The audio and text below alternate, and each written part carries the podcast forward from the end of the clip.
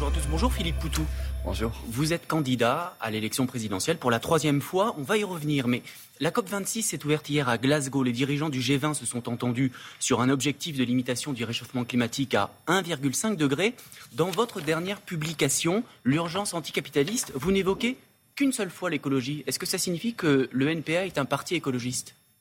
Si on ne le dit qu'une seule fois, est-ce qu'on est écologiste ? euh, enfin, on en, enfin, je crois que ça fait partie des, des préoccupations, mais comme plein de monde aujourd'hui. Hein. Mais nous, on pense qu'effectivement, il y a une urgence climatique et on en parle beaucoup, à mon avis. Et euh, mais là, par rapport à la COP vingt-six, euh, en fait, euh, on a plutôt l'impression d'assister à un cirque où à chaque fois, d'ailleurs, à chaque COP, on nous rappelle l'urgence. Euh, d'ailleurs, ça s'appuie sur les rapports du GIEC ou sur euh, justement la dénonciation des accords de Paris qui ne sont pas respectés.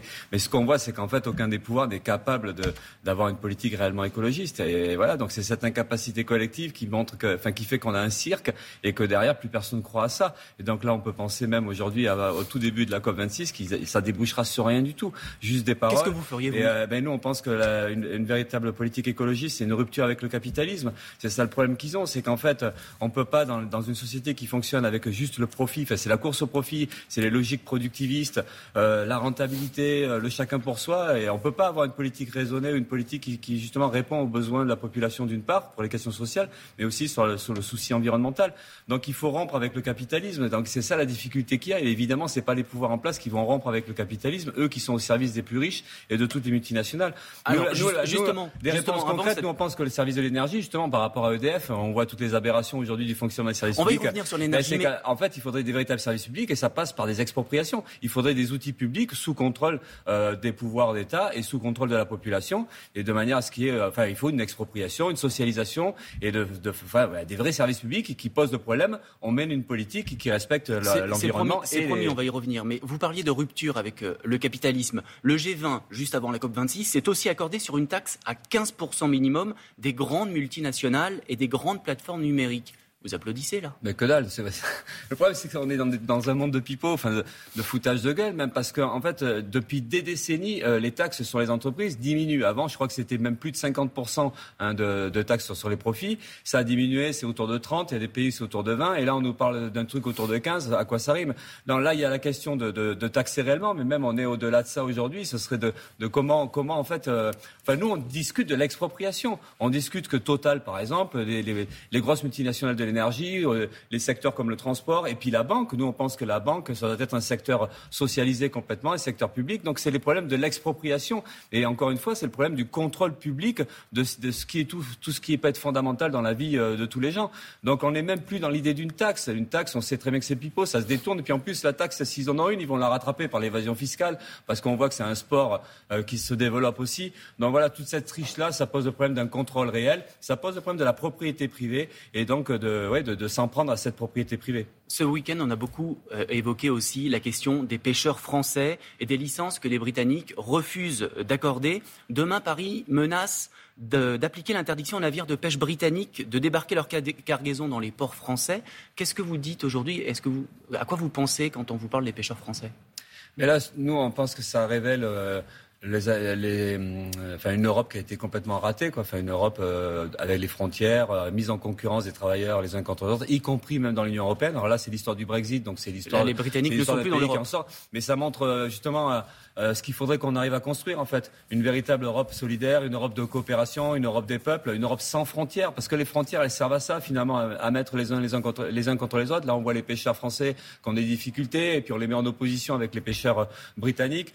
Donc c'est c'est ça. Il y a, il y a C'est de la même manière que sur la question écologique, on parle d'une rupture avec le capitalisme. Là aussi, ce serait aussi une rupture et d'arriver à discuter de comment se débarrasser des frontières et comment on arrive à, à mettre en place une sorte d'uniformisation, euh, Europe à Europe, mais en tout cas à, à, à travers les pays, qu'il y ait une véritable coopération. Mais ça, il y en a qui n'ont pas intérêt, qui n'ont pas la volonté. Et ça, c'est forcément des batailles par en bas. Et là, il faut espérer que les pêcheurs soient en capacité de se mobiliser, mais pas contre les pêcheurs britanniques. Il faudrait qu'il y ait des solidarités qui s'expriment, puis de dire, ben, en fait, les vrais exploiteurs, c'est ceux d'en haut qui jouent avec les concurrences et puis qui... Par, cette, par ce jeu-là, en tout cas, surexploite euh, ou les pêcheurs ou les travailleurs euh, dans d'autres domaines. Vous vouliez évoquer euh, l'énergie tout à l'heure. Euh, comment vous auriez réglé la question du prix de l'énergie, la question du prix à la pompe ? Est-ce que les cent euros sont suffisants selon vous ? Ah bah déjà, la, la question des prix, euh, nous on pense qu'il faut bloquer, mais ça passe forcément par des, des vrais services publics. Bon, voilà, je vais pas le redire, mais c'est pour nous c'est fondamental. Et après, la, les cent euros de Castex, ben ouais, ça montre euh, le petit geste qu'ils c'est veulent faire. C'est pas mal faire, déjà, euh, cent euros. Non, c'est pas mal pour les ménages. Mais non, mais c'est toujours pareil pour, pour les familles qui sont les plus pauvres. Évidemment, qu'on peut dire que cent euros ça aidera, mais en réalité c'est ridicule parce qu'à côté du on, on nous fait accepter des cent euros en disant regardez, il y a un effort du gouvernement, puis à côté de ça, on sait qu'il y a des milliards de bénéfices, on sait qu'il y a les dividendes qui augmentent, enfin, on sait qu'il y a des grosses fortune, on sait que Arnaud et d'autres se remplissent les poches de manière complètement aberrante et indécente. Donc, et à côté de ça, les pauvres, il faut qu'ils se satisfassent de cent euros ou le R S A autour de quatre cents ou euh, vous avez vu qu'il y a de plus en plus de gens qui vivent en dessous du seuil de pauvreté. Le seuil de pauvreté, il est autour de mille euros.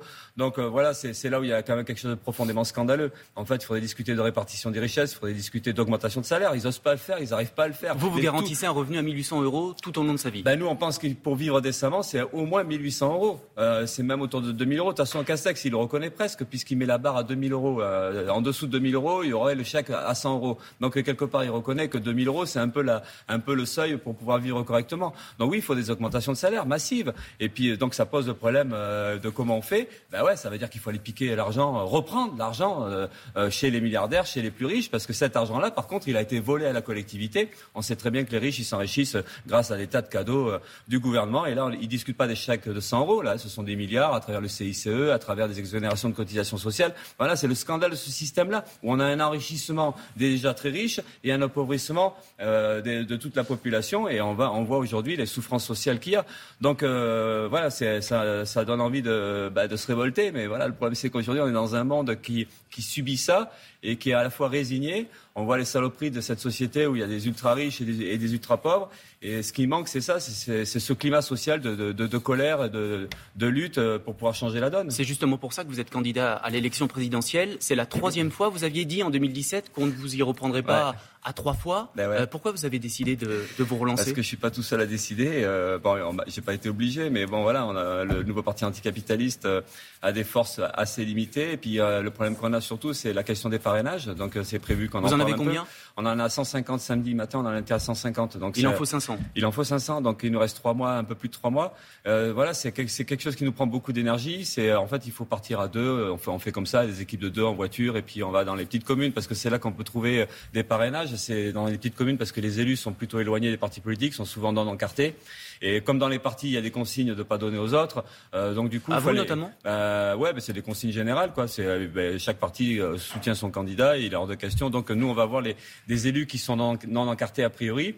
Et euh, donc oui, ça prend beaucoup de temps. Et euh, on a choisi la candidature. Enfin moi, encore une fois, parce que comme j'étais déjà un peu connu euh, et que euh, tout le monde se rappelle de, de dix-sept, enfin en tout cas beaucoup. Et, et entre-temps, euh, vous êtes venu, de, devenu conseiller municipal à Bordeaux, ouais, vous avez ouais. fait douze pour cent aux élections municipales. Tout à fait, euh, avec des camarades, on, a, on est trois, euh, il y a des camarades de F I d'ailleurs, et puis des camarades Gilets jaunes. On a, la France Insoumise. Euh, mais euh, donc voilà, c'est, je reviens sur euh, ces mois, parce, que, euh, parce qu'en fait, c'était moins compliqué, de, à notre avis, de franchir le barrage des cinq cents euh, parrainages avec une figure déjà connue. Voilà. D'ailleurs, quand on va voir les élus, c'est plus facile à discuter. Quand les camarades disent, voilà, on vient chercher un parrainage pour Philippe Poutou, est-ce que vous êtes d'accord ? Bon, mais les maires, ils se rappellent euh, de moi. Donc, euh, c'est pour ça, ça, c'est une aide énorme, et euh, on n'a pas envie de se compliquer la vie, parce qu'en fait, le, le, le barrage des, des cinq cents parrainages, c'est un filtre antidémocratique, parce que pourquoi nous, on devrait à chaque fois euh, réobtenir ce ticket d'entrée, ce genre de tour préliminaire, hein, un peu comme en foot, voilà, il y a un tour supplémentaire pour les petits, et nous, on pense que c'est profondément injuste. Et mais si bon, vous ne les avez pas, on... qu'est-ce que vous faites ? Ah ben, là, là, vous, vous l'envisagez déjà ? Ben, on l'envisage... il, y a, il y a le risque, évidemment, on, a toujours... on stresse toujours, on a toujours un peu peur de ne pas y arriver parce qu'on a vraiment envie d'être dans, la, dans l'élection. En fait, on a envie d'être là, de s'inviter dans, dans un endroit où, a priori, on n'est pas invité. On a envie de, de, de gueuler, de, de dire tout ce qu'on a à dire, de, de, de discuter des luttes, de, de parler de ceux qui résistent, enfin, de, de transformation du système. Donc, il faut qu'on y soit. Donc, il y a le risque qu'on n'y ait pas. Mais, euh, mais là, on se bat pour y être. Et, euh, et d'ailleurs, euh, y en a qui regardent ce soir. On fait un et... appel, évidemment, aux élus pour nous parrainer parce qu'on pense qu'on est utile, parce qu'on pense qu'on est légitime. Et ce c'est important de, de nous soutenir, quoi. Merci beaucoup, Philippe Poutou. Bonne journée à, à tous.